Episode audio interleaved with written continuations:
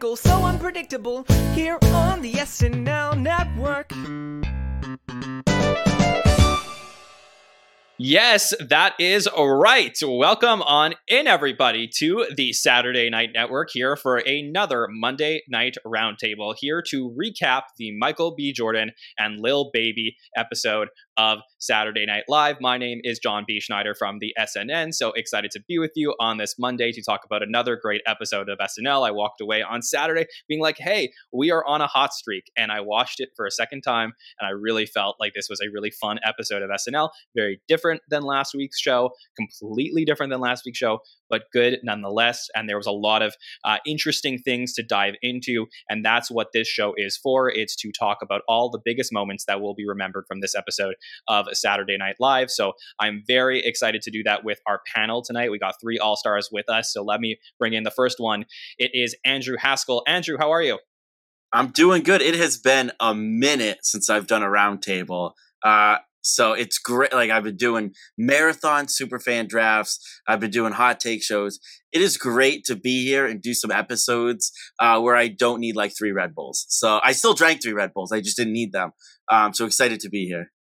Yeah, you're a warrior, though. I love it. We put you through the ringer, and I, I that's a different podcast, but I appreciate you. Uh, so so happy to have you on the show, Haskell, and get your thoughts. And then I, it has been the longest I have gone in my entire time podcasting without getting to talk to this guy. So, welcome back to the podcast, the king, Rich Tackenberg. Rich, how are you? Sir, uh, the last time we did a show together, I think Kevin Nealon was hosting Update. So yeah. it's it's been a minute. I'm so excited to be back, so excited to be here. And just as we're getting started, I got a Google Chrome alert from YouTube saying that the Michael B. Jordan SNL Roundtable has gone live. So it's very exciting. Even my, my computer's excited that I'm here. It's great oh, you set up Google Alerts for the podcast. That's dedication. So there you go. I, yeah, I appreciate that, Rich. So getting, I started talking about it, and I checked today, by the way. Uh, you were on a hot take show. You know, we thought it'd be fun to switch you onto a hot take show for the Jack Harlow episode, maybe, and then or like one of those uh, around that run. And then uh, besides that, the last roundtable you were on was the premiere. So um, just welcome back to like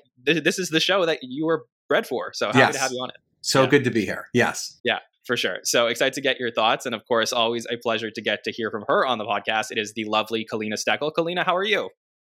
Hi, y'all. I'm excited. This is my first roundtable. I'm uh, is it really? Re- yes, I'm also having to remind myself that like I don't have to come in with my fiery takes that I was preparing in my notes last night. I was like, oh wait, this is a this is a civil conversation. I don't have to come in with hot takes on everything, so I'm excited.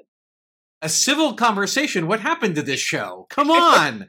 I want the fiery takes. Yeah, yes, uh, 100%.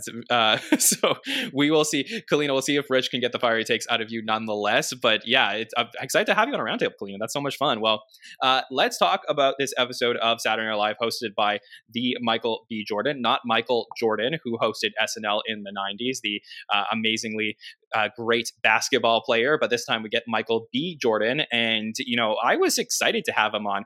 Funny enough, I don't know if listeners, we didn't get to talk about this on Saturday. Listeners, I don't know if you remember, but there was a music video that came out recently, a Drake music video, which was a SNL parody where we had Michael B. Jordan introducing Drake as a musical guest to come out. And this was like pretty viral a few months ago. And everyone's like, oh, Michael B. Jordan should host SNL. And this is something that people have talked about for a long time. Uh, obviously, you know, known very well for Black Panther over the last few years. And then, you know, previously was on The Wire, was on soap opera. So, I mean, he's been around for a long, long time. And this makes complete sense to have him on the show.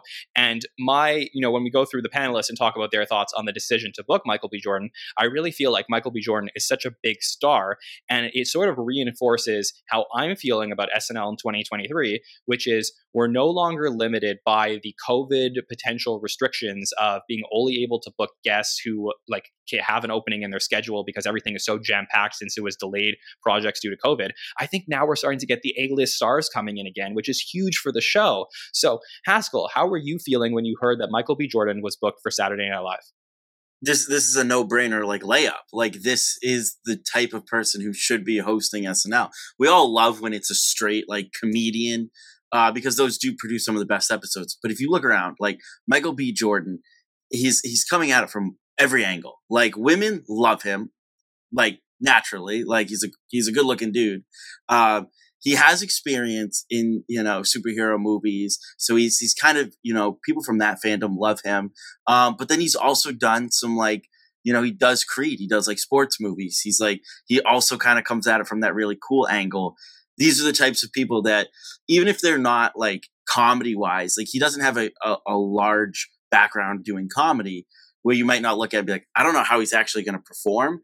SNL needs, and SNL is built on having this type of host a handful of times throughout the year where you don't know what the comedy is going to be like, but you do know that he's bringing eyeballs to the show. So absolutely complete no brainer that he's the type of guy that they should have brought in. And it was a great decision to bring him in yeah, clearly an amazing sketch comedian because he was able to pull off a lot of stuff here this week that I was pumped to get to see. Definitely, uh, I felt like fit the bill of a star. So, Rich Tackenberg, were you excited when Michael B. Jordan was booked to host SNL?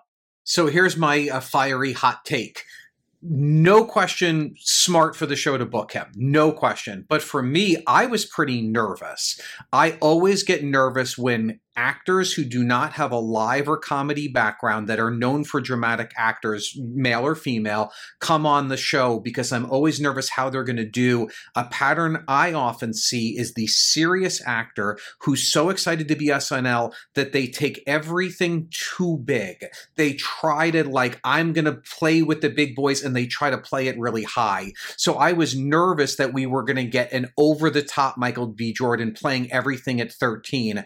I was very, very pleasantly surprised that we did not get that and he fit right in. So I was nervous and then very, and my nerves were completely unfounded in execution. Absolutely. Yeah, he he's just a, such a likable guy. I mean, besides the fact that everyone thinks he's ridiculously attractive, but besides that, he seems like to have just this likable, charming personality that I feel like uh, he was just a perfect choice. Uh, but Kaleena, do you feel the same way, or are we too busy slobbering over Michael B. Jordan? I'm definitely going to be the person who's like not not quite as much in his court. I don't dislike him by any means, um, but I'm just I'm not like the first person lining up at the box office for his movies. So I was kind of a little bit more with Rich there, where yes, it makes sense as like a practical decision, and like Haskell was saying, you know, it's great to have these like big A-list names and kind of back in line with like, okay, this person has a movie coming out, so they're here to do some promo. I like the idea of that, but I too was like, yeah, you know, I've really only seen him do serious stuff. I think Fruitvale Station was the first time that I really remember like having exposure to Michael B. Jordan. And so same thing, I didn't really know like, yeah, is he going to be doing really ridiculous stuff in these big giant outfits or masks or costumes or is he going to be so focused on getting the laugh that maybe, you know, the cleverness of the writing is going to be overshadowed?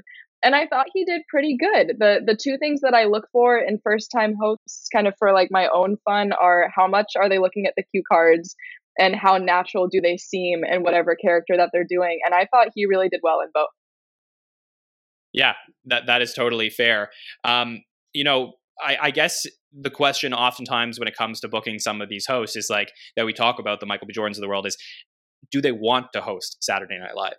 And it seems like a lot of them do. And you know when when we find out and he goes up and he starts talking about his history his past uh, in the monologue and you know how he's been in the building before and all this stuff it really makes us fall in love with with them more and get excited to see them. So Kaleena I totally understand where you're coming from about the things that you evaluate but just from a decision making perspective I feel like that was the right choice this week. Now uh, you know, it's a very interesting run that we're getting this time where we have Aubrey Plaza, uh, Michael B. Jordan, and then Pedro Pascal, who we will talk about at the end of the podcast. But it feels like this run, especially, is the first run in many years where we have three big name hosts who all seem to have wanted to host the show and are getting their first opportunity to do it. So, um, very excited about this run. And I think it's paying off in terms of what we're getting to see here. So, let's dive into the episode and let's talk about the sketches that we saw uh, tonight. And we'll start off things with our cold open, which was the classified documents press conference cold open. And, you know, I think a theme of some of the sketches that we saw, or some of the moments that we saw from this night, talking about what this episode will be remembered for, is that I really feel like if you were to say to me, Jon, in season 48 of Saturday Night Live, what is the checklist of things that you could potentially see on the show? I think they hit like 80% of them last week, and the other 20% came out this week. So like all the things you didn't get last week, we got a little bit of this week, and not just in terms of storylines with the press the press conference for the classified documents and perhaps Southwest as well, but also in terms of some of the uh, cast members that we got to see this week that we didn't see as much last week. So I think that will be a theme as we begin to talk about this episode. But particularly with this cold open, it opens up on Mikey Day as our anchor, which is you know unique. He's not usually in this role where he gets to anchor the entire cold open, and he's playing Attorney General Merrick Garland, who we get the first impression of him ever on the show. And it is basically um, there's there's a weird sort of subplot here where he keeps getting memed, which uh, I guess was was a little bit interesting. But beyond that, he's mostly there to bring out different agents who are going to find classified documents in different pol- politicians' homes. So we have Kenan Thompson, Agent Conrad Nance. We have Ego Nwodim, Agent Casey Holmes, and Bowen Yang, Agent Derek Kay. And, you know, it's a fun, different run where they're talking about going to see uh, Obama's home and Kamala's home. And that to me was probably the more interesting stuff here in the cold open. So, Haskell, what did you take away from this cold open this week? So, kind of just like from a personal standpoint, like I have for since I was in high school, have always like been super into like politics and always like super into what references are is SNL making. And then within like the last eight years in America, like it's hit that boiling point where like you can't turn on the like everybody that you know knows every political figure. It is so just flooded in our society that it was really nice to like have a cold open where he's Merrick Garland and being like, I don't even know if this is a great impression of Merrick Garland because I actually haven't heard him speak that much. And like, I, this like classified documents, uh, I've just like, it's something that you can just follow kind of on your peripheral. So like, it, it was really nice to have a cold open that was political and didn't feel like, oh God, like, I'm just, it's the transcripts again. And it's just this whole story. I'm so sick. So I was kind of excited to be like, oh, wait, it, like I felt like young again, like like being like, all right, what's SNL going to teach me about this situation? Uh, so it was really fun. It was, but but beyond that, it was a very sort of to me like um, uh, paint by numbers cold open. The one thing I'm all, and I know the cold open more than anything else besides maybe weekend update is that thing that that kind of is in like transition mode up until the show starts. So I've always understood like the blocking on the cold open always has to be more simplistic because it's always being edited. Um, but I, I, I just am not a huge fan of the step and repeat cold opens. And this is what we had. It was, you know, the, the same beats. They come in, they tell their jokes. I just wish it was a little bit more dynamic. The individual jokes that they were making about each individual uh, person with classified documents. They all kind of hit in their own way. Nothing was really a clunker. I just wish it was a little bit more dynamic. Yeah, that's fair. I mean, they definitely do cold opens that are on two different stages. Like sometimes you'll have somebody who is uh, in a press conference, and then you'll have on a separate stage the people asking them the questions so that, you know, like they look like they're facing each other, but they're not actually. So from a production perspective, sometimes it could probably get a little bit more complicated in terms of the blocking, but I do get what you're saying. Typically, we'll get that one stage where somebody will be running in and then running off, and it'll be that formula there. And, you know, when does that work? Well, it only works if you have somebody coming on that really really blows the house away. And Rich, I don't know about you, but I sort of felt like that was Bowen Yang in this particular cold open, where I really felt like he stood out above everybody else. What do you think? Uh, I really liked it a lot. I mean, to that point, what I liked about it, I think that it, it built really nicely. What I liked about it is you're right, you know the rule of three. So we have Kenan and then you know uh, you know, and then we have Ego, and then we have uh, Bowen. What I liked about it in the writing is that it wasn't okay. We're going to do the th- okay the same thing three times. We actually played three different games. The first is how lonely Mike, how how lonely one former vice president is. The second is are you fucking kidding me? And then the third was not what Obama did, but what it was like to be around Obama.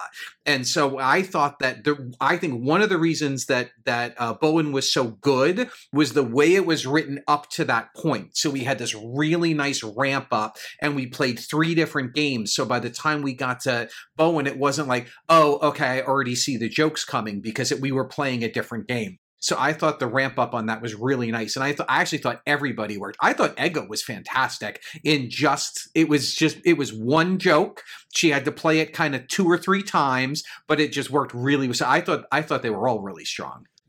Interesting. Yeah, I mean, I, I think Ego was pretty good in this one, uh, but really, I just love the like Bowen's uh, swagger in particular, as he was just so excited to meet Obama. I think that was like a different. I mean, I, we've already heard you know many times how, how, much people are excited to go and meet him, but like I think he just did it in such an interesting way. Uh, I'll play you that clip. Don't mean to brag, but I was in Barack Obama's house like it was just such a turn on like expectations because you expect him to come out and be completely uh, you know well behaved as far as an agent is concerned but then he just completely succumbs to getting excited to meet uh, obama. So i thought that was fun but i do get what you're saying. Ego was pretty good too. Kaleena uh, what were your standouts from this cold open? Did you like it? Yeah so i've i've noticed that over the years I, I have really high expectations for cold opens in the sense that they have gotten so repetitive sometimes that I almost tune out and forget that it's the start of the show where I should have my attention the most focused.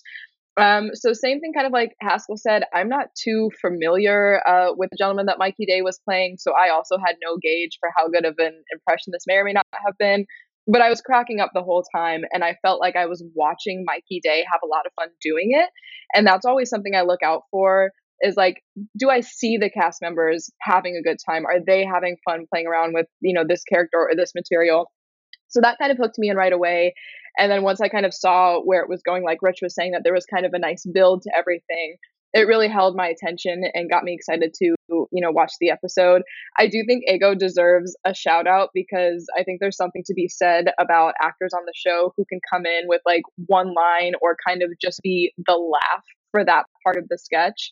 And coming in and nailing it right away and being member memorable for doing that i think is definitely worth noting.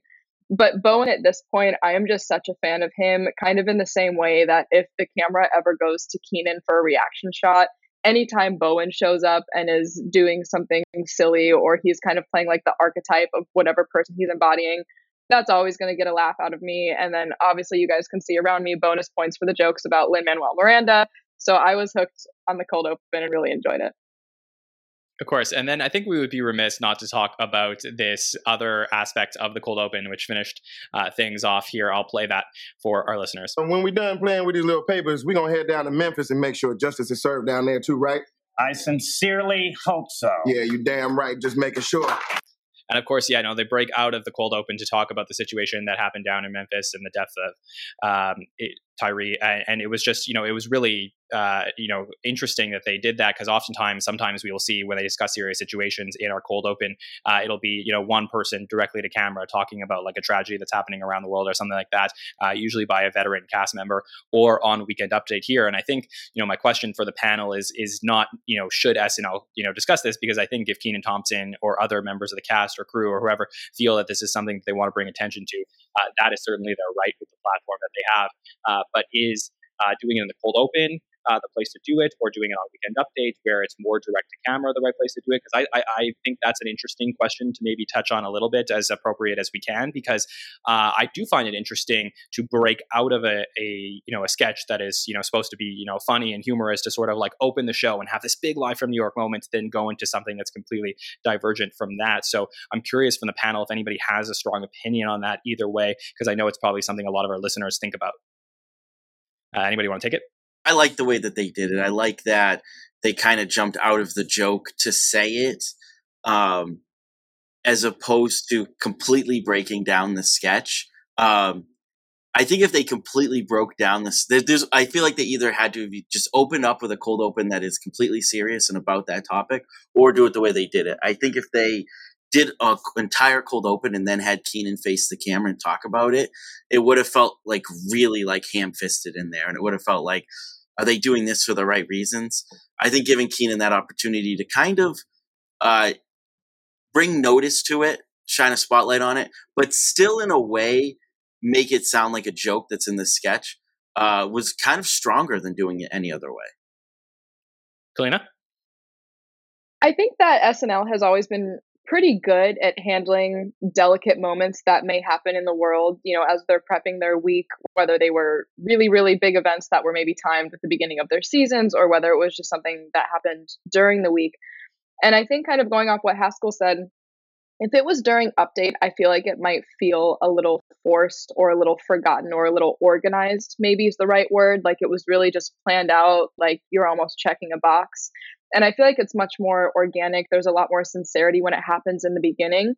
And then, kind of, you know, what Lorne talks about when this issue gets brought up to him is like, our job is to make people laugh. Our job is to make people be able to find the funny, even in the dark situations. So I think acknowledging it in the beginning and then proceeding with the show, where then hopefully people who have that on their mind can then try to find some relief from it, is probably the best way to handle it. Interesting. I mean, Rich, I know you've watched the show for a long time, so any uh, two cents on it? Only and i think you guys know this it's it's weird to take it for granted that they have that they would even do this. I mean there was for you know decades that snl was was was notoriously apolitical even in the most extreme circumstances. So to you know i, I think kenan speaks for the show when he says that and i think that they're allowing that that now the show has a point of view which i really like. What i liked about it is as as you guys had said is all you know one is you know the he's taking a serious moment but it is a commentary on what we just saw because it wasn't like we did the Southwest Airlines sketch hey, we're going to take a moment to talk about this horrible thing. It was a bit of a commentary on why are we all focused on these classified documents when things like this are going on. So it was a nice bridge. For me, what I think is one of the most important questions, and I think they answered it successfully, is will bringing it up at the end of the cold open undercut the host monologue? Are you doing disservice to the host who has to come out and now make jokes? And I think that the way they did it was just light enough in the amount of time and focus that it's still during then the opening credits we all emotionally reset and they didn't under they didn't undercut Michael B. Jordan that we all were coming from a down place. So I think with all those pieces it worked really well.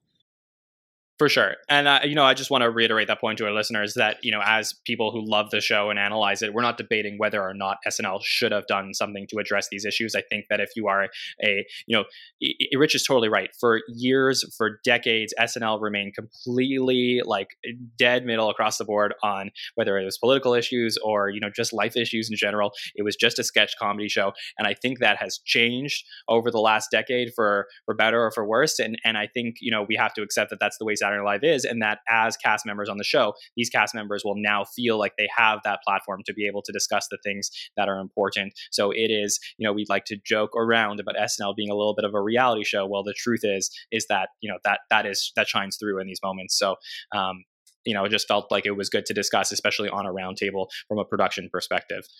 All right, let's get into the sketches from this episode, and there were lots of them that we could talk about this particular week. But uh, Rich, you know, you're back on the roundtable for the first time in a while, so I think it would be appropriate to start with you here. So, what sketch would you like us to talk about? You know, there were a lot of really fun sketches. I wanted to talk about the first sketch after the monologue, the roller coaster sketch, because it was such a welcome break from a sort of, uh, you know, in format for Saturday Night Live. You know, this is the, you know, the the the morning uh, news where we have our anchor that is, uh, you know, frozen in the face of someone coming down a roller coaster, uh, and we see, you know, Sarah Sherman in this incredible makeup job incredible makeup job done by the cast, uh, done by the crew. You know, uh, probably one of the reasons you needed to have it early is you probably couldn't have her in any sketch leading up to this, although they did get Michael B. Jordan into the same thing, having had him just do the monologue. So imagine that he was in the monologue and just a few minutes later, he has all of this makeup. So really great stuff done. Uh, I just thought this was so fun and so different and so different. Not only do we see what star power Sarah Sherman has, but we're also allowing Saturday Night Live to do something it rarely does, which is a non-verbal comedy sketch. There were very few hard jokes, verbal written jokes that killed. It was all about the visuals and the escalation of the visuals. And I love to see them, and obviously very influenced by Sarah Sherman and her style of comedy that she brought to the show. But instead of making Sarah fit into the show, we're seeing the show expand to include include her style of comedy, which I thought was just wonderful. Yeah. Does anybody? Uh, I was trying to watch Louie Zakarian's uh, Instagram stories, who does all the makeup for this. I was trying to figure out, like, what actually did they do with the mouse here? Like, did they put a prosthetic to like open up their mouths further, or was it like a mouth in a mouth? Like, how does that work? I thought that was just one of those things from that game. Like, what's that game where you use the mouth mouthpiece? That there's a game where that, that has that where you put the mouthpiece in and you try to talk, similar to that. Okay. People have to guess what you're saying, and it looked very similar. I'll, I'll have to look up and figure out what the game is, but it just looked like it was a one of those plastic pieces that goes and widens the mouth. I think it was a combination. I I think she had an insert to widen her grin, but then I think there was definitely a like prosthetic that extended her mouth out a little, probably with Yes. some latex covering on it. Yeah, I agree. Yeah. And and again, like we're talking about a live sketch comedy show. Like she's doing this live in front of millions of people and still managing to like get her lines out and like you know not not not in the best way. like uh, let me play this uh, this from Sarah like a little bit into how she was talking. This is a complex line with all as many twists and turns as my roller coaster ride. No hell. Yeah, as she's like shoving food and drinks in her mouth. Like this was so much fun. I mean, the fact that we got the Sarah Sherman sketch up front was really interesting considering all the talk about her being coming a star over the last month or so. But uh, Kaleena, how did you feel about the roller coaster sketch? I thought it was so funny. It was one of the sketch that got some of my highest praises because you guys know that I love when SNL is really over the top. That's when usually when I find it the funniest is when they just lean into the ridiculousness of whatever they're doing. Anytime there's something involved with food, I, I don't know if I just have like the sense of humor of a five year old, but I always think it is so funny when people are spilling on themselves or just doing something that is obviously not functional and is not going to work. I also was just immediately so blown away by the hair and makeup team, the wardrobe team for coming up with something that looked so good on camera and stayed while they were on camera and stayed through the different gags they were doing. I also love a sketch that has, um, you know, great physical gags, kind of like Rich was saying. Like it wasn't so much the written jokes; it was just the fun visuals. And Sarah was 100% the person to lead that, and it was fun to see the host kind of getting in on like that level of ridiculousness right off the bat. That really got me excited to see what else he was going to do for the rest of the episode. Yeah, lots of gagging in this sketch for sure. But uh, you know, this is you know one of the questions I did see, or I do have for you, based on comments I did see, was this potentially too gross? Like, were there some people that were turned off by the fact that like the food was all over Michael B. Jordan's beard? Perhaps. I mean, I go back to a very funny sketch that uh, I, I, I believe it was in the late 90s where they would do like the mama and baby bird thing where you would like chew food and spit it in each other's Oh, mouths. yeah. Rich, remember that sketch? Uh, vividly. Yes. Yeah, that's a great Will Ferrell sketch, and and you know I never thought like I, it is gross, like I wouldn't want to participate in it, but like that was just a, a classic sketch, and I think like sometimes they can have fun with the food and stuff. But uh, Haskell, I want to get your opinion on the sketch, but here's a take that I, I'd love you to respond to. I don't think Sarah was the star of this sketch. I think it was Kenan. And you know why? Because I think that Kenan's responses every single time Sarah couldn't get something across were like ideal Kenan Thompson, where he was playing like complete opposite and responsive. Let me just play you one of these lines, which makes me laugh every time. And I just thought this was so funny as I watched this a second, third time. Like Kenan was great in this sketch. Here, listen to this. Wow, Francine, you look nuts. just the way he said nuts was so perfect. So I think he was a great opposite, actually, of Sarah. And if you didn't love the whole back and forth with the eating, he was there to sort of bring the sketch all together. Curious your thoughts about that from a structural perspective. I'm glad you brought it up because that's sort of what I was thinking. Because when I saw the sketch, it's obviously the visuals are amazing of it, and as it was like happening, I I uh, I kept thinking about um, the Chappelle episode in My Potato Hole and how that uh, sketch sort of uh, went against our expectations because we thought we were getting the um, the, the the normal like something happens from one of the correspondents. We go back to the desk. One person wants to talk about it, and then the other anchor is like stopping them and trying to keep the show going. And I enjoyed that they just kind of let Kenan be instead. Like, there's definitely either other people, if they had other people in the part, or if this was a different sketch, Kenan doesn't get those lines out. They cut him off, and that's part of the joke, which can be funny, I guess. You know, it, it's definitely worked for years. But I like that they kind of just like let him go at it. And it, it did help build that sketch a little bit. Um, in terms of it being gross, I, I don't know. In real time, I didn't think it was like overly gross. And then looking at the stills on Twitter that people were posting, that's when I went back and was like, oh, wow. Like, I don't think I realized that it got that like gross with it. And I give Michael B. Jordan uh, and Sarah Sherman credit. Sarah Sherman was awesome. I love that she delivered. A lot of people would have would get flack for just kind of playing themselves. For Sarah, it works because it was so nonverbal. I loved that you couldn't understand her, but she has this way of ramping up at the end of her lines that even her her ramp ups are so like up there that even with that prosthetic or whatever in her mouth, you could still understand the last word that she was saying, and that built the humor. And just to close that loop for our listeners, make sure you Google Speak Out. That's the board game. If you look that up, you will find a box. And on the front of the box, it looks like three or four people that got stuck on a roller coaster. So if you want to remake the sketch, look up that game. Yeah, as as Kenan said. She got stuck on a runaway roller coaster going 150 miles an hour for 19 hours straight. Yeah, very well done. Rich, I want to give you last word on this sketch and my point about Kenan Thompson because I, I do think there is an alternate world where we see a morning talk show where everybody was stuck on the roller coaster and we get everybody with their mouths like that, but they instead structured it in a way where you have normal people, quote unquote normal in the sketch, responding to the crazies. So does that elevate the sketch for you? Oh yeah, definitely. And e- even in in one of the sketches that was not my favorite tonight, which was the uh, the video game uh, sound recording, it was actually Andrew Dismukes as the straight man that I think had some of the funniest lines because it was the reactions too. So uh, you know, we always love that. If we just go to, as they say, go to Crazy Town where everybody's crazy, then we're sort of looking in. But when you have Kenan having that reaction, we're with him on that. So yeah, and it didn't. You know, I would say for me, unlike uh, Kaleena, I know I have the sense of humor of a five year old. So for me, it, it, worked, and I'm very sensitive to the gross stuff. And this walked the line. It went right up to the line. I think it leaned over the line and threw some spaghetti in it and then came back again. But that's when I go, we're not watching Saturday night. We're watching Saturday Night Live. And that's when those, when you go, I don't know how far they're going to take the gross out. Where if this was Mad TV or a hundred other pre taped shows, we would already already have a sense of how far they're going to go. But on live TV, you never know. That's what made it so fun. 100% couldn't have said it better. So, Haskell, I'm going to send it over to you for the sketch that you want to talk about.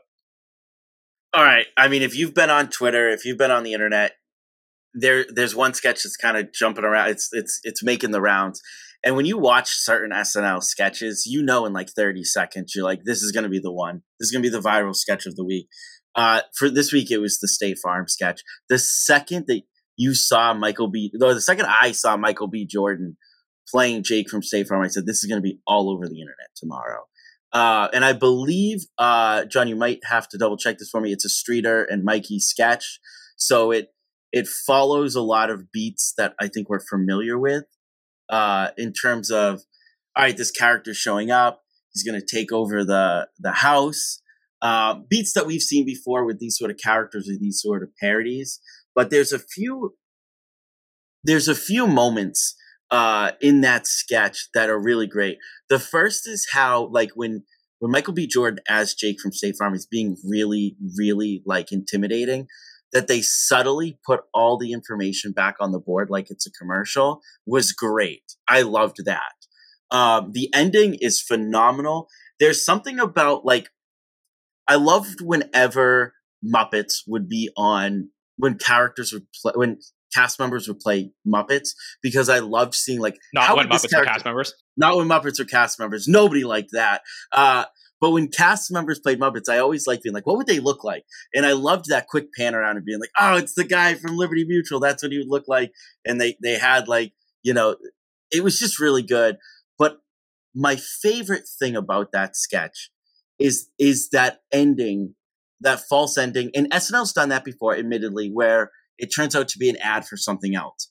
But one of the things that I think SNL has become super reliant on that I'm glad that they didn't do now is that when they they show you the, the the logo or the end of the commercial and then the the the tagline or the what the slogan is like explaining the sketch so like I'm really glad it didn't just go like State Farm, like a good neighbor, State Farm is there to take over your family, blah, blah, blah. Or, you know, Liberty Mutual will save you from state. Like, I'm really glad they didn't double back to explain that sketch. They just kind of let it end with, I, I guess, a bit of a happy ending. Uh, but overall, it's a deserving sketch to be kind of going viral the way it is over the last couple days. Yeah, for sure. And I think that uh, I agree with all your points from a sketch perspective, but I think that this was so great because it was a mini movie, right? Like it was, there was a whole storyline, there was a beginning, middle, and end, and an arc here that happens over such a short period of time. And you know the actors in the movie were casted so well right you put the right people in the right role roles, which is like Mikey Day is played this role before on Saturday Night Live, where he just devolves into you know like losing his family because he's like the weak man, and then you have Heidi Gardner who plays the most brilliant, uh, emotional uh, housewife who gets overtaken by this Jake from State Farm, and it was just for me like it was the acting in here that was so like uh, even like be, I would say even beyond SNL classic standards that I think just added to the brilliance of this particular sketch. So we'd love to get uh, your thoughts on it, Kaleena. I'll start with you. Yeah, immediately same thing. I was like, oh, this is going to be the one. I always rank on like what I anticipate for the rewatchability of a sketch to be. And that immediately was like, oh, this will go in my rotation of sketches I would want to show somebody when I'm trying to get them to start watching SNL or when I just feel like, you know, kind of going through a little playlist.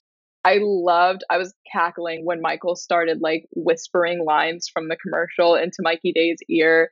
I also love the the layout of certain sketches where things are just getting progressively like worse and worse and worse and worse, and you are just watching certain characters just kind of spiral. Um, I have to admit, I and give her credit.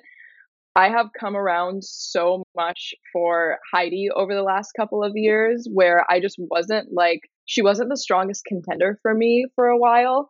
And she has impressed me so much, especially this past um, season. And I've, I really enjoyed not only her range, but kind of like the specific tones that she could bring to certain sketches.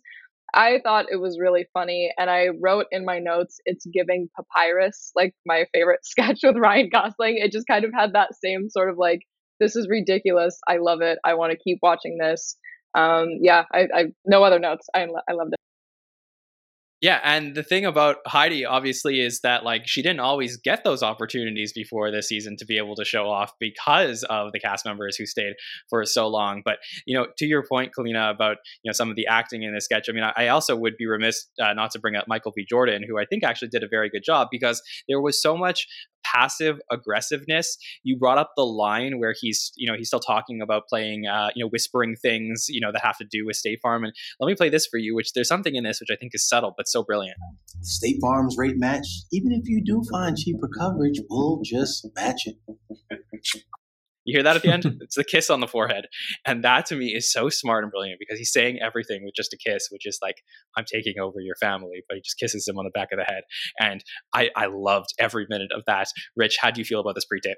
Yes, yes, yes. Yes to everything everybody has said. Huge shout out to Heidi playing the subtlety, uh, gave me vibes. And I say this as a huge compliment as of Vanessa Bayer, who I remember being queen of the pre tapes, being able to play small, subtle, and then get large. Uh, you know, a sketch where I think we all knew where the sketch was going within the first minute, and yet they still executed. What I will say to add to what everyone's saying, what I love about it, and what I love when SNL does more broadly, if we step back for a second and look at the roller coaster sketch, in that sketch, the host, Michael B. Jordan, could have been anyone. And notice when we talked about the roller coaster sketch, we never mentioned Michael B. Jordan because it could have been anyone. What I like is when we bring in a host that is not a comedian, that's not an improv person, that's not an alumni, that is maybe the physicality is different, the age is different, a scene, you know, someone who's maybe, you know, 60 years old, someone who's, you know, in his case, much more buff and much more confident confident than a lot of the other cast members that they write to the difference of the host instead of trying to fit the host into the SNL box. So this sketch works because we have this very, we've got, you know, guy from Black Panther, we've got, you know, this guy who can play this role in a way that no one else could in the cast and we're using that to our advantage instead of trying to fit him into roles where it doesn't matter. And so i, I like sketches like this so much and i hope that we see more of these through through the season where we're playing to the advantages instead of just well let's have him be one of the towel boys in the in the cabana sketch where it's kind of irrelevant that it's michael b. Jordan but when he's the water guy in the male uh, uh, confidence sketch you're playing to the advantage of the person you brought to play with you. And for me that made this sketch so strong well, the thing that's most fascinating about this, and this was a discussion that we had very briefly on Saturday and on some of the roundtables this season, is that there is nobody in the cast like Michael B. Jordan at this point. There's nobody who is there who could play that sort of steal your wife role. And maybe, uh, like I would say, like it's it's been probably been a while since we've had that in the cast. Maybe perhaps Alex Moffat was that a little bit over the last few years. Like he could play that like somewhat, but still, even I know Kaleena loves Alex, but uh, you know, besides besides that, I mean, you saw it last year when Jason Sudeikis comes in, who could totally pull that off. I mean, they end up, you know, performing this great live sketch, the teacher uh, parent teacher conference.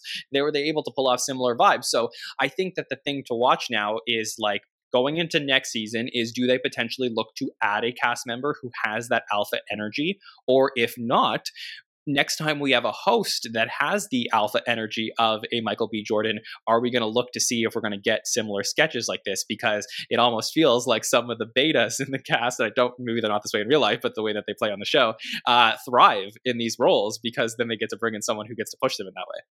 Do you guys think Michael Longfellow grows into that though? Because I do think he has a little more of that, like I don't give an F attitude that some of some of the other cast members don't have. That any he shows that a little bit on Weekend Update.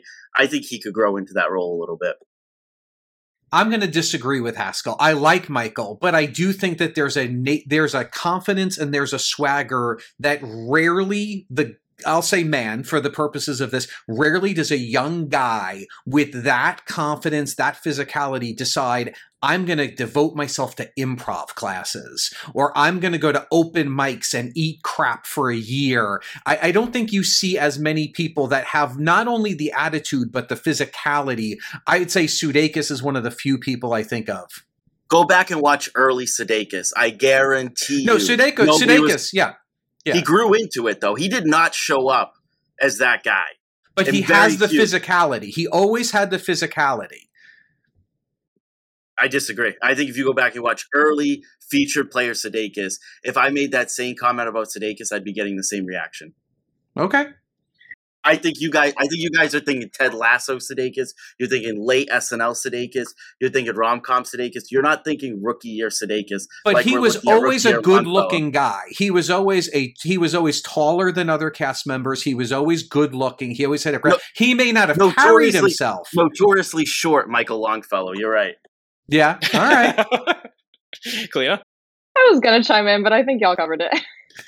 well, well, well, I, you know what? Just to like uh, just jump back into this for a second, because this, I think, this is probably the best part of our podcast so far. Is that um, you know the the question is, does SNL want to have somebody like this on the cast? Like, are they looking for that? Because a lot of these people, like, I'm not saying Jason Sudeikis is, but I'm saying there are a lot of these people in the past turned out to be problematic you know are a problematic face because they they end up saying things because they feel like they have carte blanche to be able to pull this off as an alpha i don't know if you can do this sketch every week like i don't know if you can right. have that character every week eventually that guy in comedy becomes kind of like nobody wants to root for that guy every week and there has to be a sense of like likability that week in and week out. So I don't know. Like Rich said, like that guy isn't in comedy for a reason. So it's really tough to do that every week. So even if they wanted that that person, I don't know if you go out and find them, and I don't know how long they last. Yeah, the prototype of this is Belushi. I mean, this was even though he didn't have the size. I mean, Belushi had that attitude. He could pull off that because he was a jerk. He really was a jerk in real life. And I like that the show feels more like a family and less like a sports team. And I think there were years where SNL was a sports team and it was made the best person win and they didn't lift each other up. And I feel like the vibe of the show, unless it's just great marketing, feels like it's a family. And I don't know that there's a necessarily a seat for that person if they're like that in real life on the show as much anymore. I I think SNL needs someone in that cast, if not other then they just have that in their toolbox because then the alternative, I agree you don't necessarily need that sketch every week, but then the alternative is you have a stack of approved sketches just waiting for the right host to come along. And I feel like it would just make more sense to just have that person who can be, you know, kind of indispensable, could be used. The only problem I have with Longfellow, I, I'm still not like fully impressed with it. Not unimpressed, but I'm like, he still has a bit more traction to gain with me personally. This is somewhat superficial, but it's television, so I think it's applicable. I think for that type of person to work, like that type of character to work, that guy also has to be able to blend in with a crowd. Like they can't be too handsome or have features that are like too strong and make that face so attached to that character and Longfellow, I think, just has really like strong defining features about his appearance that I don't know if he could be as fluid doing that and then not either getting typecast or not getting to do other roles that he would want to on the show. All right. Well, you hear that, Lorne? We're looking for something very specific for next season. Someone who is I think good it's me. looking. Is it you? It's good, good looking, but not too good looking. Swagger, but not an asshole. we got we got to find that. So um, this will be fun because I I think we're going to continue to have this conversation a lot You know who you know who was that that we just lost unfortunately that could play both sides so well was Chris Redd. Chris could be a darling and a teddy bear and then he could play menacing and you bought it and it's a shame that he's he's no longer on the cast. Interesting. Yeah, that's for sure. And look, I I see some people in our chat talking about that these people are out there, so it will be very fascinating to see how SNL ends up addressing something that and I, and I think you know what the best part is is like when you bring in hosts that bring something different to the cast, it shows where there are potential weaknesses and where there are holes to fill. And I talked about this in a different way with Brendan Gleeson's episode earlier this season, where I felt like the old guy comes in and plays something completely different that they never had. And that's why I said a lot of his sketches worked for me because he was fulfilling a role that the cast never gets to play. And I think, you know, that's that's the benefit of potentially hiring an older cast member. So here we're talking about somebody, uh, a different role, a different archetype, but that is something else that SNL may consider looking for down the road. All right, uh, that was fun. Uh, let's talk about the next sketch we want to get into. And Kaleena, I'm going to send it over to you for that one. I loved the King's Brothers Toyota sketch. I thought that was just I don't know if it's just because I spent half my life in Texas and so those type of like car commercials are so deeply ingrained in such a specific part of my brain that that's why it spoke to me so much. I found that hysterical. I also thought it was um, really fun to see Andrew in a bit more of like a, a leading role um, in that sense. I also love when SNL successfully takes what is going to be kind of like a hitting you over the head joke, like a joke that they will keep making that's really repetitive, but they do it in a way that's funny every time. And for me, that joke was either about how long the line was at Raising Cane's or like you have to go left because you can't go right or, or vice versa. I don't know why, like after two or three times, maybe that line shouldn't have been funny to me, but the fact that they couldn't stop thinking about anything else, they couldn't even focus on trying to advertise the cars they had available. And that eventually kind of spirals into the mania of like, we're literally stuck here. We cannot leave the lot. The line at Cane's is so long. Um, I don't know. I thought it was fun. Michael was fine to be thrown into it. I think that would kind of speak to Rich's earlier point that that could have been anybody, but they needed to remind everybody who's hosting the show. And so we kind of threw him in there. Um, but I thought it also brought such a great energy. It was like a great energy pickup for the second half of the show. Because sometimes SNL has a tendency to kind of peak in the beginning and have a slow decline, especially post update. Sometimes I notice that happens. So to me, that was just like a nice reviver to get me ready for the rest of the episode. Yeah, I I agree. I mean, I think that obviously Andrew and JJ here were having so much fun and that you know radiated through the screen that you could just imagine them standing in front of this green screen in the studio. And it's basically like a giant workout for them as they're just practicing yelling these lines at the camera and being so passionate about the stupidest thing and that's why this sketch works. I mean uh, andrew dismukes here yelling this was so hilarious to me. I now speak directly to the coward Hugo Gallegos. like the fact that he can get his voice there is so funny. I love Andrew so much. I'm so happy he got this. And like, look at JAJ having the time of his life playing a non-politician. Rich, what do you think of King Brothers Toyota? Oh, what a great 10 to 1. Great energy, great. And as you guys said, great writing, great. It was yelling and sync. And this, remember, on live TV, we would have lost all of the energy of the sketch if one of them screwed up one of the lines. They really, in order to hit it this hard, they needed to be pretty much perfect, and they were. So I really love that energy. I love that, as Kaleena said, even growing up on Long Island, I've seen this car commercial a million times. So it was really fun. I got a great vibe. I love one of my favorite things on the show is when you see two cast members that I've always associated separately together and see the magic and go, oh, this reminded me of the first time I remember seeing Kate and and uh, and um, Aidy Bryant doing a sketch together and going, "Oh, look at the way that they complement, but they're not exactly the same." And they never separated again. And and I could see this being a nice pairing that we see in, in other sketches. So I agree. Same thing Kaleena said about about Michael B. I did really like the fact that he nor the uh, the nor the cast felt that they had to put him in more because he was the host. We got just a little a little bit come in pepper and then get out catch like so so that worked well. I thought this was a really fun 10 to 1 sketch. That was so good. Haskell, did you enjoy this one, King Brothers Toyota? Yeah, I loved Michael B. Jordan, and it, it kind of reminds me a lot of uh, Will Arnett's guest spot on The Office when he was interviewing to be manager. And they say, Can you tell us the plan? And he goes, uh, I'll give you part of the plan.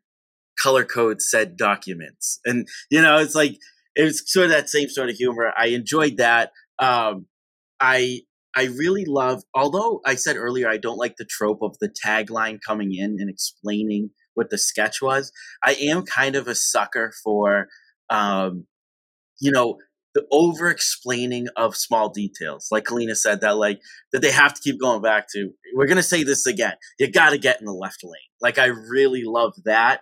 Um, that sort of those sorts of jokes were a lot of the the only jokes that hit for me in the Californians, and that was sort of the the joke of the Californians was over explaining uh, direction. So I really enjoyed that. But one of the really small things, and I'm really glad that you played that uh, Hugo Gallegos uh, line because as as a you know I'm a real big fan of silly comedy, but as a stand up, I'm really I like to study sort of the humor of words and you know the economy of words and a lot of times it, SNL is is just full of just funny names. Like they'll name somebody Pete Butt and you're like, ah, it's funny his last name's Butt. That's really silly. But I love getting into like the dichotomy of uh, alliteration and doubling up on those G's is what makes that kind of a funny uh, name. And although it is a, it's you know kind of a real name, uh, it that building it that way and using that repetition of it is what uh, allows Dismukes to perform it in such a funny way. So I enjoy that they did that. Love to see that a little bit more, especially from Dismukes who is Team Haskell, by the way, on the SNL Superfans uh, SNL fantasy team.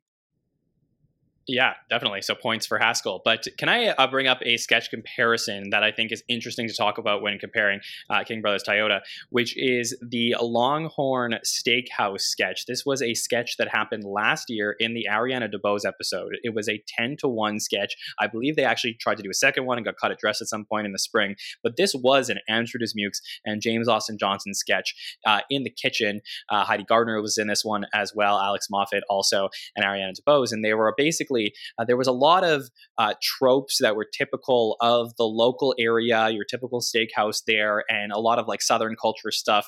And I didn't really care for that sketch, and I was sort of thinking about like the differences between that sketch and this sketch. And I think that the main difference is like I think you can go local a little bit with some of your ideas. I think of um, uh, Maine Justice is a great sketch that happened about 10 years ago that was like pretty funny talking about the differences between New Orleans and Maine.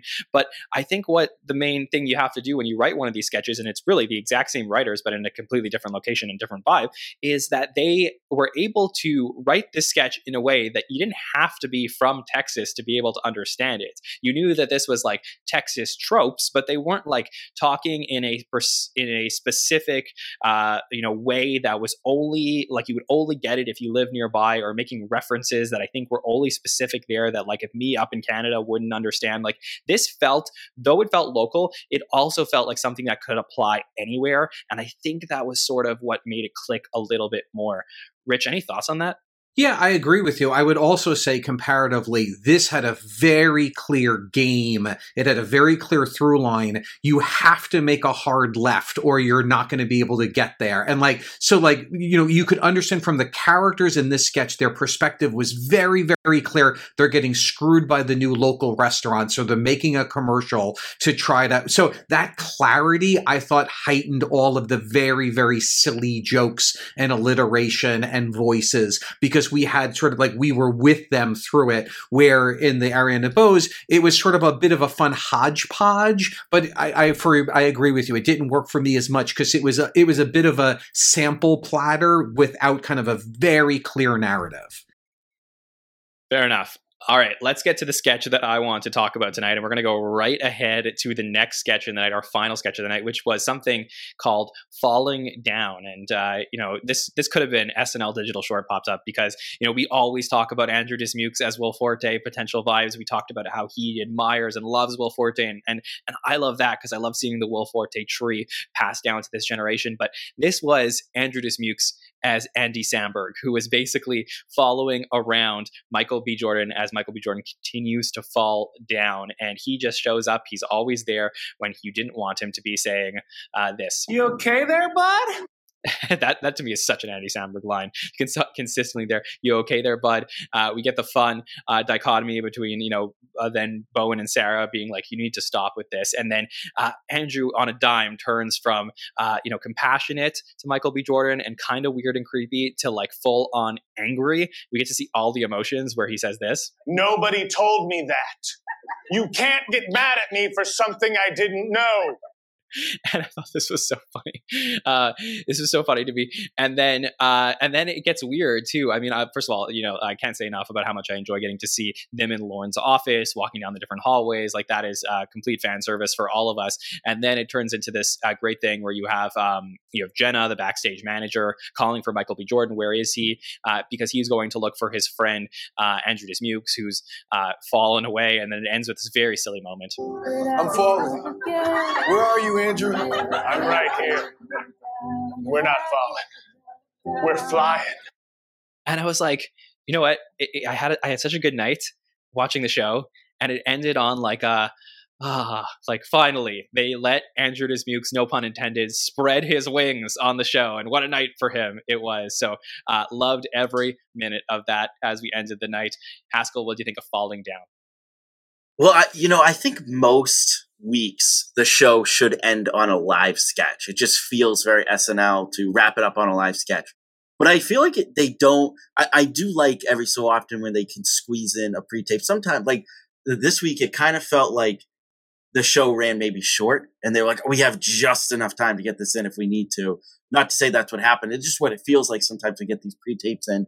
Uh, definitely huge Andy Samberg vibes. I also thought it felt a lot like um, early, early like season 39, uh, Beck Bennett and Kyle Mooney stuff, specifically thinking back to the, I think it was I know was the phrase that kept being repeated in one of their, one of their very, very early um, sketches. And they kind of operated before all their stuff got cut, which it got cut like week after week after a while. But when they first started, they lived in this like pre-tape right at the end of the night uh, situation.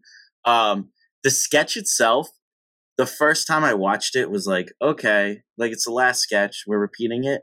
But the second time when I watched it, dude, Dismukes, it's the repetition of that one line and the way he delivers it. Like, it seems really, really simple, but he nails it.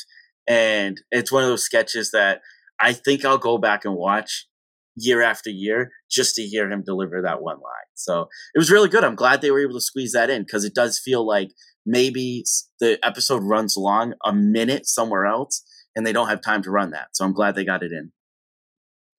Rich, can you do a little bit of improv with me? Like, I, I want to play the exercise with you of how does Andrew Dismukes, who, let's be real, was barely in the season of the show, we had high expectations, barely in it, end up with seven sketches randomly on this particular episode. It's not like Michael B. Jordan's like his well, maybe maybe they are best friends now from the whole thing, but like it's not like they're best friends before the episode. And how does Andrew Dismukes end up in seven sketches, the most in his entire career? Does he walk into Lorne Michaels' office and, and begs? This is the night that you're that you're dreaming of. I mean, this is this is that that magic night because, as I said, in some of the sketches he was, you know, he wrote him, he was the star, but in other sketches, you know, he was the straight man, and yet still was one of the most memorable pieces. So I just think this aligned to all of his skills, you know. So I think it, as far as the night goes, it was just such a such a great night for him and for Heidi. Even though we haven't talked about most of the sketches that Heidi did, but I thought she also had a great night. So it was great to see the flexibility of the cast here. Can I ask you how you think how do you think that happens though? Like how does it happen where there's all of a sudden we have a breakout night for somebody who's not breaking out? Do you think it has to do sometimes with the host that's brought in and that just something somewhere they click together or perhaps just maybe like they just had a good week in terms of writing? I, you know, I think it's a little bit of both. I mean, certainly, you know, we know that the host has a big say in which of the sketches from the Wednesday read through get picked. So it could just be that Michael just thought that Andrew's really funny. I mean, uh, they're all really funny, but it could have been that he just really lined up with the sketches that Dismukes was in of like, yeah, these are the sketches I want to do. I want to, this is what I want my thumbprint on my first SNL to be. So I think maybe he just got, you know, heavily featured based on that and having just a good a good week of writing. I just think that he, you know, this was there was a lot of good to to this week. For sure. And I mean, Michael B. Jordan didn't even really know his name, as you can hear in this pre-tape where he says oh. this. I thought I thought this was interesting. I pushed away my best friend at the show, Andrew DeSmo. Fantastic. Yeah. Yeah, that's really good. Kaleena, how did you feel about this pre-tape? I gotta say, listening to you guys, you really changed my mind on it. For, reference, my only note on this sketch was, he's just falling. This is not funny. That's all I wrote in the note initially. Maybe I was just tired, or maybe I was not giving falling into it, our hearts, maybe I was not giving it the the thoughtfulness or watchful eyes that you guys were. And it, it's kind of like typecast against me because like for example i follow an instagram page that's just videos of children falling down. I think that is hysterical. As long as they're not getting hurt obviously. It's just them like simply falling. So you would think that a sketch of someone just falling would be like right up my wheelhouse but for some reason i was just like is this all it's gonna be? Is it not gonna really build up to anything? So i would like to initially my submitted opinion was that i didn't think it was funny I would like to formally retract that and say that when we are finished with this show tonight, I'm going to go back and rewatch it with the perspective that the three of you have given me. And I imagine I would end up much closer to your guys' side than I was before. Well, you know, I'll back you up on this, Kaleena, because I didn't say for this particular sketch, I did not love at all. I actually did not like the first half of the sketch. And even rewatching it, the first half of of of him falling down and Andrew saying the different line over and over again in a montage, hard pass for me. I did not find it clever. I didn't think it was interesting. And when it started, I was like, why is this pre-tape so late in the show? You would have thought this been right after update. And in that montage, I was like, oh, it's because this is not a good sketch but it turned for me when you had Bowen and Sarah in the room confronting him, and we just broke that pattern of the game and we turned it into something else. And then it absolutely won me over by the end. But even in rewatching, knowing how much I liked the the second half, it did not make the first half funnier to me. I didn't think the first half necessarily worked. I love that it did for you guys, but it was the necessary to get us to the second half, which I thought had so much funny. What was I wish I wrote wrote it down. His line about like you fall, me me see, me no see, or something like like just the, that the absurdity that we got to when with the, the interplay was really really fun. Yeah, I was gonna say, uh, Rich. Uh, you okay there, bud? yeah, who hurt you? Um, but uh, just you know, just just to uh, go back to this, uh, you know, just for for science purposes, Kaleena, what was that uh, account that you check out every now and then? oh, I will find it while you are like saying the next sentence, and I will share it with you. The important thing is they never get hurt. Okay, it's sure. just them like taking a tumble yeah. at the playground. Got it. Wink, got it. wink. Right. Uh huh. Yeah. Absolutely. All right, Haskell. Uh, is there any? Are there any other moments from the night that you think you would like us to talk about tonight? I just uh, we have to talk about that uh, Southwest uh, pre-tape really quickly. That was really biting. I thought that was really good writing. Uh, it just it, it's a lot of the jokes, a, a lot of making fun of the airlines is very obvious. Um, but it did bring me back to like kind of a generation ago of the show. It's crazy to say a generation ago now, but you know, in the early 2010s, late 2000s, where they could do something obvious like this and still make it very biting. Um, I thought there was a lot of just sharp joke telling in there. Again, it wasn't a very dynamic sketch, but a lot of sharp jokes in there that I really enjoyed. And I think it's one of those sketches that you're going to see pop up from time to time because every time somebody is pissed off with an airline, people are going to send them this sketch. Rich, any quick thoughts on Southwest? Yeah, I actually also I really liked it. I know that in the in the hot take show there was a, a, feeling that maybe it was a week too late. I disagree. I think that if it was last week, it would have been one of 87 jokes about Southwest. I think having a week to breathe, it was so fun. Now keep in mind, I am such the target audience. I used to own an IBM ThinkPad with a little red nub in the center. So this was really, really jokes for me. I said nipple, by the way. I, I will let them say that. I we called it a nub, so I'm going to be politically correct. Uh, so uh, yeah, I thought this was real. Everything about this was really fun. I thought it was uh, also one of the really good pre-tapes. Sure. So, Kaleena, do you want to give your thoughts on that, or give us the handle of the account of the kids falling down? Okay, so the worst thing about this Instagram handle is after I just said kids don't get hurt, the Instagram handle is literally just called kids getting hurt oh, okay. No, we do not support. We do not support this. So thank you. None of that. um, no, Southwest. I I enjoyed. Um, I really like. I wrote down the line, or I wrote down how luggage being separated by color, so it was the customer's fault. That part really got to me. So great. I just I just love kind of like the the blame shifting and the hands off. Like mm, I don't know, canceled flights. I don't know anything about that. That the customers must have done that. That sort of um approach to situations like that I always find pretty funny. So that was that was a good one of the night for me as well. All right, Rich, any other moments from the night that you would like us to talk about? Uh, just a quick shout out to the monologue and and and the game of the monologue with with the female cast members. I love seeing Punky actually heighten and be sort of the button to the to the running joke of the of the or you know I mean I know Ego was sort of the last with the with the with the wedding dress or I don't remember what the order was, but I thought Punky was just super strong. A great way to use her, uh, you know, being herself instead of fitting her into another character. Uh, but I thought the monologue a great combination of personal about Michael B. Jordan Michael making fun of himself, and then a very classic kind of bachelor, uh, you know, kind of sketch that I thought worked on all fronts. So that was a really good way to kick off the show. Here is that line from Punky. I'm Punky. Be curious. yeah, she was so good with the rub, rubbing his hand on it. And even when she said like even vegans get a cheat day, and he's like, no, they don't. I just thought it was all re- all really really fun. Yeah, yeah, that's for sure. Uh, Kaleena, what about you? Any other moments from the episode that you would like us to talk about? I, I, just want to give a shout out again to Andrew, who I think this might segue into our um, MVP of the night section. In the Street Fighter sketch, he really cracked me up. So I think great. that that that sketch as a whole was like maybe fine. I mean, again, I just enjoyed uh, seeing Bowen kind of being ridiculous and having a good time. But cutting back to Andrew, who's just getting progressively like more and more frustrated, and I think at one point he yells the line this isn't an app it's a video game or something like that just just had me cracking up. So i think that was a bit of an underrated sketch for the night. Yeah for sure.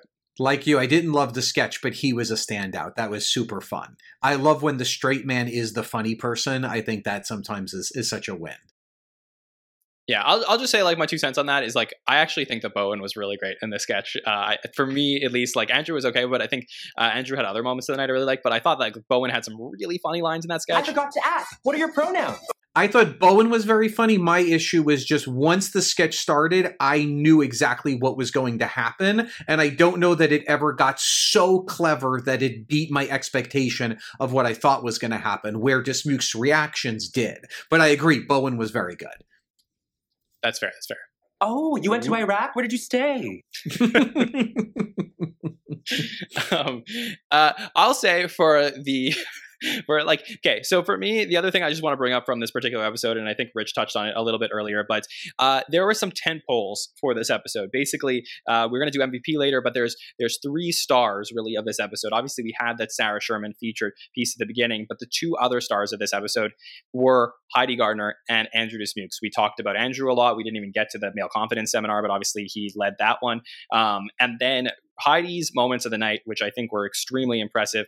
Uh, we covered a lot of, uh, you know, earlier, but you know, her bringing back Angel, every Doctor's girlfriend, huge. on Weekend Update, like huge moment for her, and like what a um, full circle moment to basically like the the trilogy of Angel was all of like her breakout moments on the show prior to this, and then we get this few year break, and now she is the star on the show, and she's bringing back her old character, which I think is just like so fun. Uh, this line is just very classic. I'm taking the kiss of my sisters.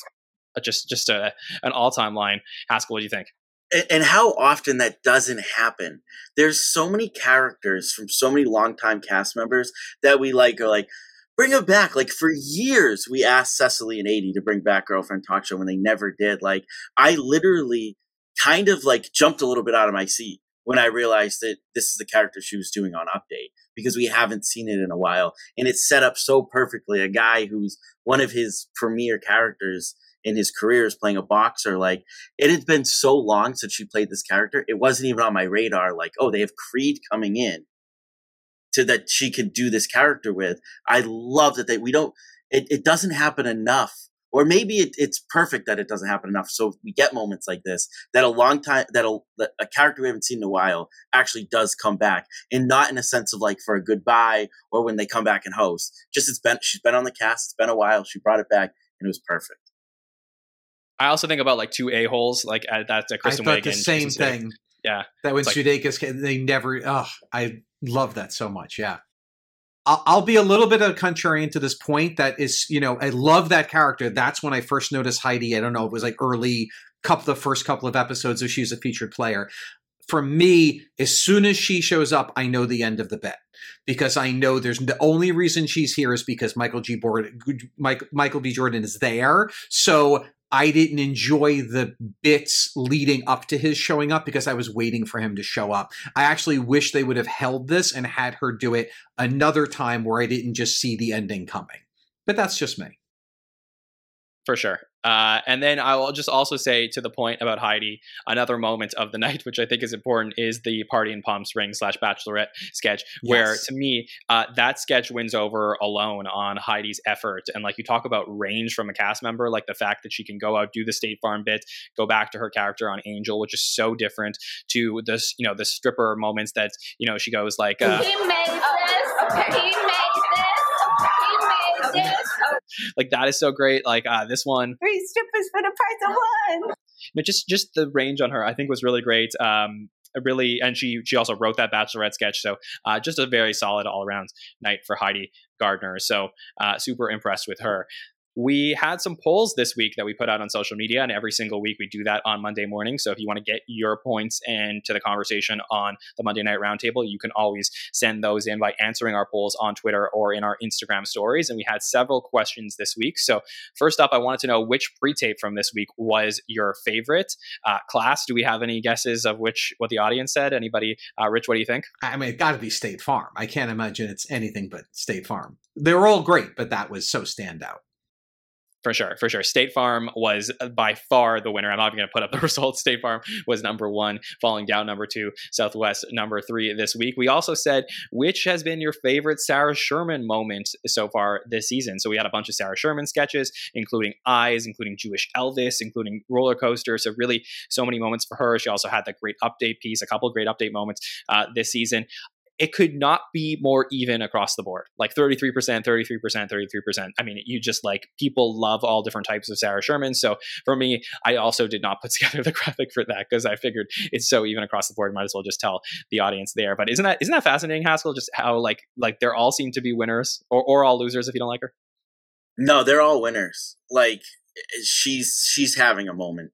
Eh, she really is, and she's so dynamic that all of these sketches while they they they are so so her they're all so different as well and i think that's like that kind of brings me back to a little bit of like the lonely island and what they would do that everything was so them yet all of their concepts were so different uh she i mean again she's having a great season Absolutely. And then, of course, our other poll that we do every week is the MVP poll, where we want to know from you who is the MVP of this particular episode. So, uh, a couple interesting notes. So, Andrew Dismukes, obviously seven sketches. That's the most in his career. Heidi was in six. Ego and Chloe were in five. So, big nights for all of them. Also, Sarah and Marcelo in five uh, as well. Uh, then, uh, Michael B. Jordan was in 11 sketches in this particular episode. Oli I believe about 36 hosts in the history of SNL have ever reached 11 or more sketches. The record is Betty White, who was in 13 sketches in 2002. Hard to believe Betty White has that record. But 11, I was I was looking at that, I was like 11. 11 is a very big number. Like we don't get that very often. So uh, he did a ton of things, including being on Weekend Update, and of course many every single pre-tape, every single uh, sketch this week. So Michael B. Jordan is an option. All the cast members are options. Musical guest as well, Lil Baby. So I want to know from our panelists who they think the top three MVP vote getters were this week. Haskell, start with you. Listen, I always, whenever I'm on a roundtable, I usually find a point to put in the host somewhere in the top three. I'm not going to do that this week, and it's really not against Michael B. Jordan. He was a good host. I throw him into that category. I'd love to see him again, but I think a few a few cast members just had such strong episodes. So number three, Sarah Sherman, just said everything I can about her. Number two, Heidi Gardner. Again, we've kind of said everything about that, and I don't want to just like be generic to what you said, but of course, number one, Michael Longfellow, future A lit. No, it's Team Haskell, Andrew Dismukes, man. This was a coming out party for him. One of his best, if not his best episode as a cast member. It was awesome. Andrew Dismukes, keep it rolling. Rich, what do you think? Who is our top three this week? I mean, for me, I would put the same ranking as Haskell. What I think the audience said, I feel like that our online audience has a real Sarah Sherman bias.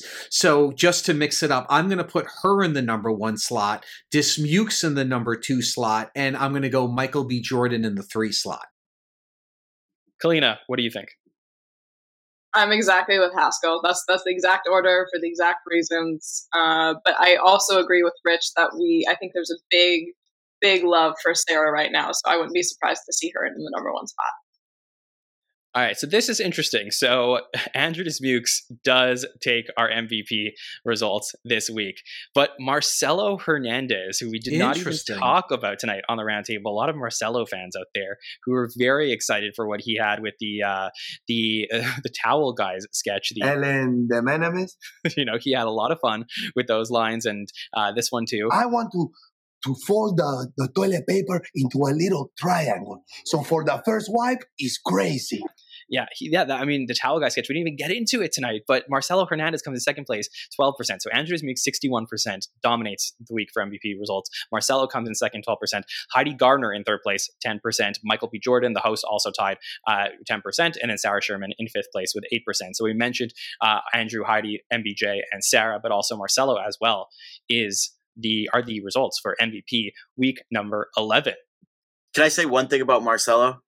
Sure. If if Dismukes is like the successor to Forte, then put Dismukes and Marcelo together in a classic Fred Armisen and Will Forte sketch because it, it's like it, it, I don't know. It's like a biopic where you have like the perfect people playing the roles. That that role that he had this week, and I know it's it's kind of coming off of like the Hispanic accent, but like he like channeled Fred Armisen in that sketch. For sure. Not to mention that Marcelo was actually also cut from Weekend Update as himself this week. So he would have had an even bigger night had that made it on the show. All right, let's close the book tonight for now on the MBJ episode of SNL, and let's move ahead to PP. Pedro Pascal coming in next week to host Saturday Night Live. And of course, Pedro Pascal, uh, known around the streets for Mandalorian. Uh, how about The Last of Us? There's so many hits for Pedro Pascal. Uh, people have been talking about him hosting for a couple of years now. So, Haskell, are you excited to have Pedro Pascal in the building? I'm not ashamed to say it. I love PP, man. Come on now. Like, this guy is like you said, like every big thing, like he's now a part of, right? I'm a huge Star Wars fan, so the Mandalorian, like excited for that to come back. Uh, now he's in like the next big HBO show, and that's doing huge numbers, so that's awesome. And if you see him in interviews, you see him on the red carpet, like he comes across as that guy who's going to be down for anything. Um, so high, high expectations going into next week.